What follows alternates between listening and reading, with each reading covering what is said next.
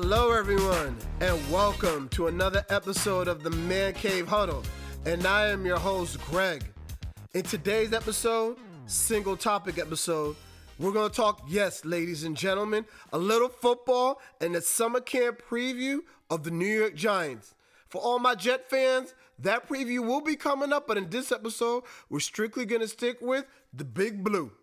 What I want to do is break down the offensive and defensive unit in this episode, team strengths on each side of the ball, position battles that you want to watch and pay attention to, areas of concern going into camp, and basically I want to break down each unit on the offensive and defensive side of the ball.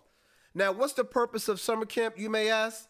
It's to basically get these guys in shape, get a little camaraderie, a little rhythm, and all those mini camps that they had preceding the summer camp, all they did were just organize team activities, OTAs, basically just to keep you in shape. But this is where you get into the meat and the potatoes of how we're going to run the offense. This is what we're going to do. This is how we're going to do it. Especially with the Giants having a new coach, there's going to be a lot of change, a lot of turnover, and a lot of things to work on. In saying that, I was taught growing up watching football Defense wins championships and offense wins football games. So let's start with the defensive side of the ball. Now, one thing that last year the Giants lacked, and the new defensive coordinator as well as the new defensive scheme we're going to have, it needs to be addressed, is pass rush. The pass rush needs to be clear and present. It can't be the same formation, sending the same type of guys, doing the same thing, hoping it gets home with their new with the Giants' new defensive coordinator, James Bettcher, he runs a multiple three-four scheme. Now, what it, what that is is basically three defensive linemen and four linebackers. But when I say multiple, it means where the linebackers line up and which gap responsibility they have. Are we playing over? Are we playing under? Are we playing solid? The defensive lineman. Are we playing under the tight end? Or are we playing over the tight end? You're very flexible when you can play a 3 4 defense. Now, a, this is a signing that can pay, play, pay big dividends for the Giants potentially in the regular season. They just acquired the services of free agent linebacker Connor Barwin. Now, Connor Barwin is a 6'4, 255 pound linebacker that fits this defense perfectly. The key to the 3 4 defense is you need linebackers that are big and physical, but they also have to be able to pass rush. Now, Connor fits that to the T.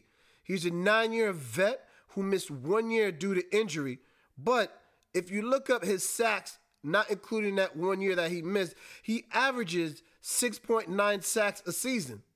Now, that's pretty good. And that's going to really be good in this Giants defense next year because with Jason Pierre Paul taking his services to the South, to the Tampa Bay Buccaneers, 8.5 sacks he'll be taking with them.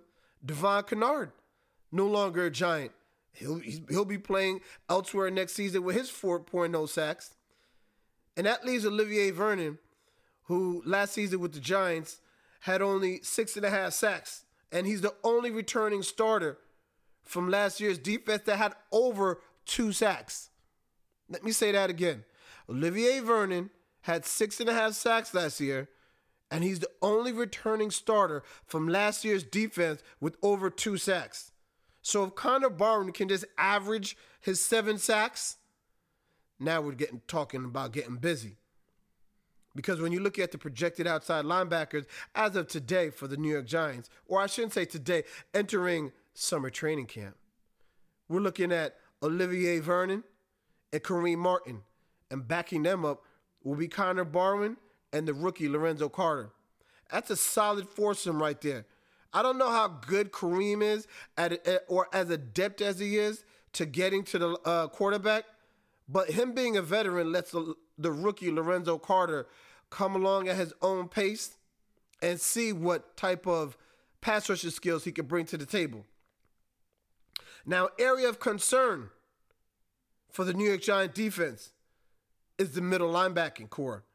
Now, not the starters, because the starters you have Alec Ogletree and BJ Goodson, two solid thumpers, two guys that are adept at stopping the run, stoning the gap, and they can cover linebackers, running backs out of the backfield, very athletic. But what concerns me is the backups. Ray Ray Armstrong and Mark Herzlich, those guys don't stand out as guys that can be athletic enough and run stopping enough to be a solid backup in the event you just need a breather, a big third down, maybe somebody gets hurt. That to me is my area of concern on the New York Giants defense. Now, team strength for me on the defensive side of the ball is this defensive line. I mean, you have Mr. Dalvin, for all my Jodeci's fans out there, Mr. Dalvin Thompson. Uh, to me, I understand he's coming into his second year, but he also is a graduate. Well, I should say graduate. He did leave early. He let he he came from Alabama. Alabama ran a 4-3-3-4 multiple defensive front. So for Mr. Dalvin, stepping back into a 3-4 defense shouldn't be that much of a struggle. Snacks Harrison, he made his bones with the Jets as a 3-4 nose tackle. So for him going back to that position and two gapping and as big as he is, it's nothing for him. Now BJ Hill, the rookie that's been drafted, he's going to vie for that other defensive end position. And you also have key reserves in Kerry Wynn, Josh Mauro, AJ Francis, and Robert Thomas. So you got a lot of guys, a lot of meat to stuff those gaps and allow those linebackers to really get busy in this defense. Another position battle that I want you to look out for is in the secondary. I mean, when you look at the secondary, you got Pro Bowler Janoris Jenkins, Pro Bowler Landon Collins, and look, I know last year there was a lot to be said on and off the field about Mr. Eli Apple. But look, when you're drafted top 15 in the draft, teams aren't going to release you. They don't want to look foolish by letting young talent go and flourishing somewhere else. Now, I know uh, his teammates on, on Sport Talk Radio came out and said that he was a cancer. But I did some research, and last year, his mom had brain surgery, and you couple that with poor play on the field, a season that was finished before it even got started. Maybe he just had a lot of stress, a lot of things that was going on, and him being a young man at that age, maybe he just didn't know how to handle it and was venting in all the wrong ways. But he said that he changed his ways. The GM said, Look, you have a clean slate with me. So you can start with a clean slate, and everything that you did in the past is in the past. And Eli Apple does have talent. So if that could shine, now you're talking about two lockdown cornerbacks. But the position battle that I want you to look out for here is the nickelback. Because the Giants acquired the services of William Gay, from the Pittsburgh Steelers, seasoned vet, knows what to do in the middle of the field, knows how to play all the angles, knows how to work with those shifty receivers. But the acquisition of Sam Beal, interesting here. It's a cornerback out of Western Michigan. Now, in next year's NFL draft, he was a projected first round defensive back.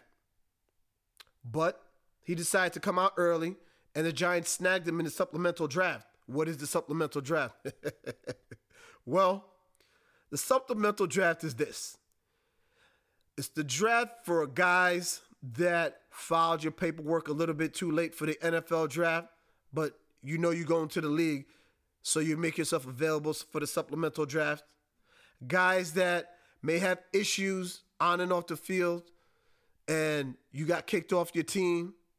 You may be academically ineligible.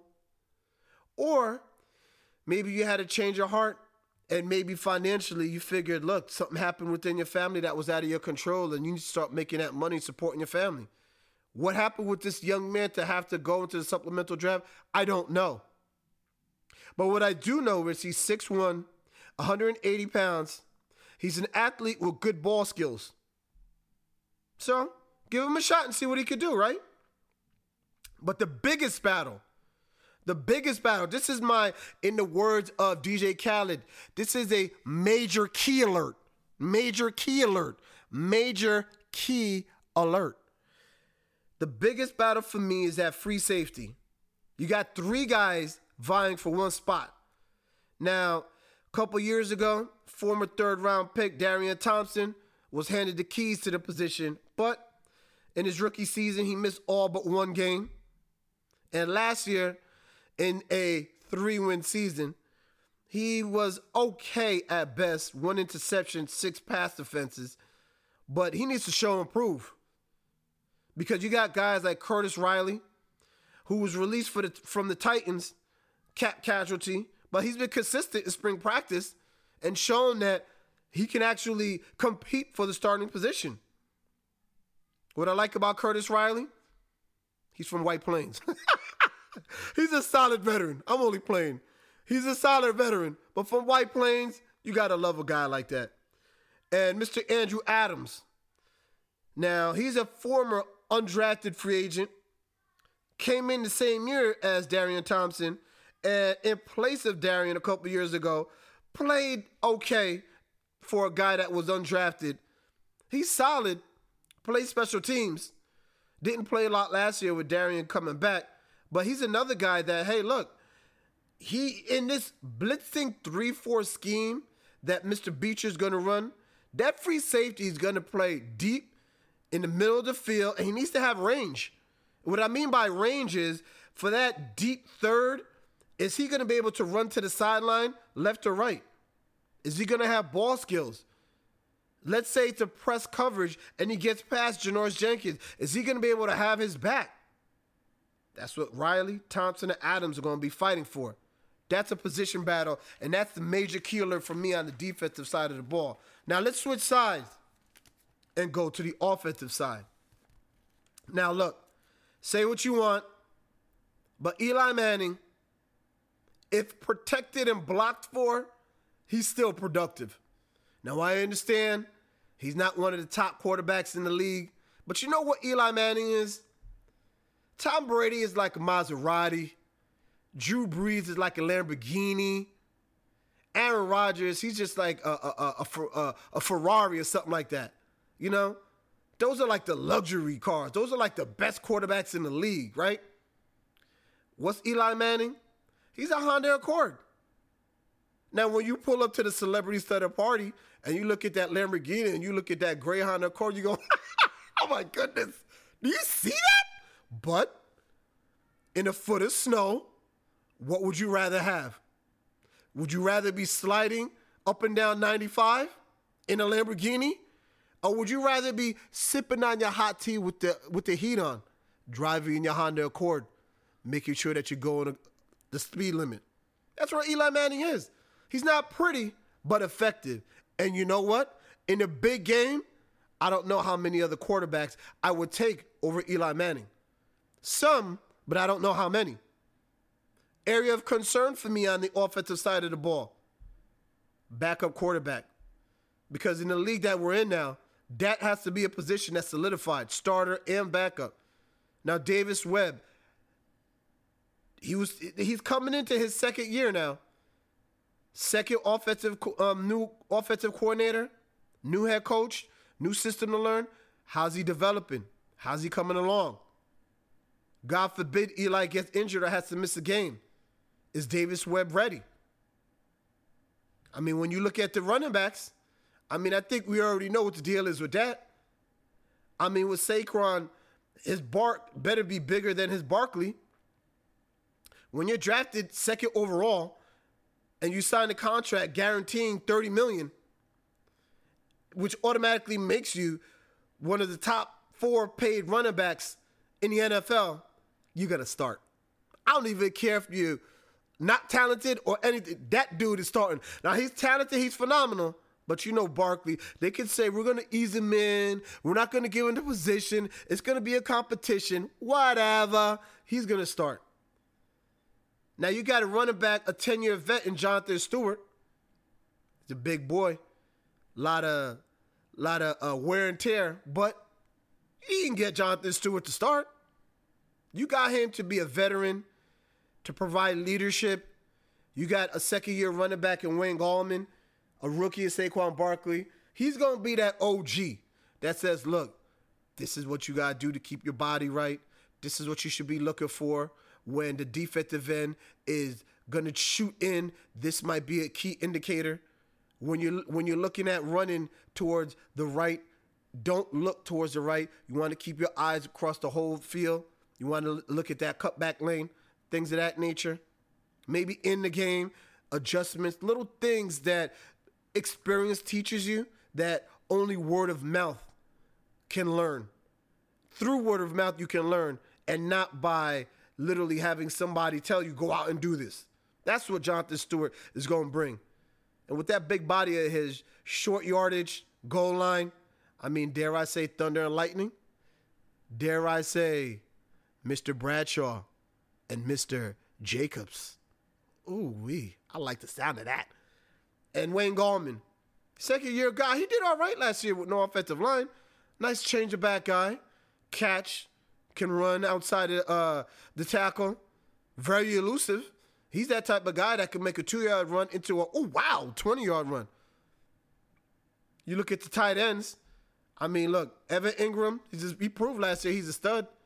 All over the field, can play inside, off the line, on the line, in the slot as a receiver.